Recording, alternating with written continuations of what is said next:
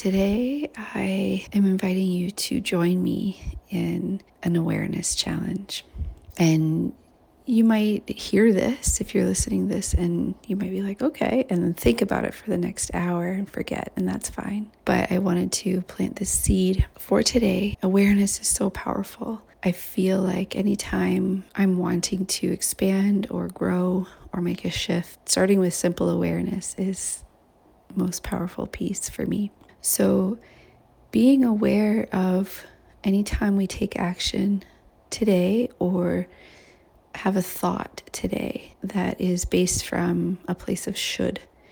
So if the word should is anywhere in a sentence, in our thoughts or in our conversations or in our actions, obviously the thought would come first. You know, I'm doing this because I should. I should do this, but I'm not. And therefore, you know, just whatever comes afterwards, maybe you feel like a bad person, or maybe you feel like you're not doing enough. So, the idea here is just to be aware. It's not to do anything, just simply being aware.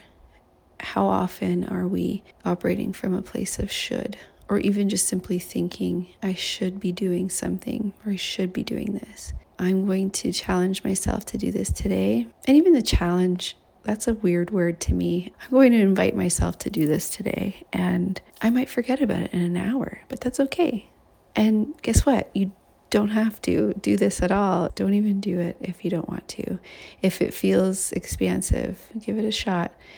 And that's what I'll be doing today is just noting where in my day am I thinking I should be doing something or should say or act or behave in a certain way. I'll leave it here. I'll keep it short and I hope you have a beautiful day.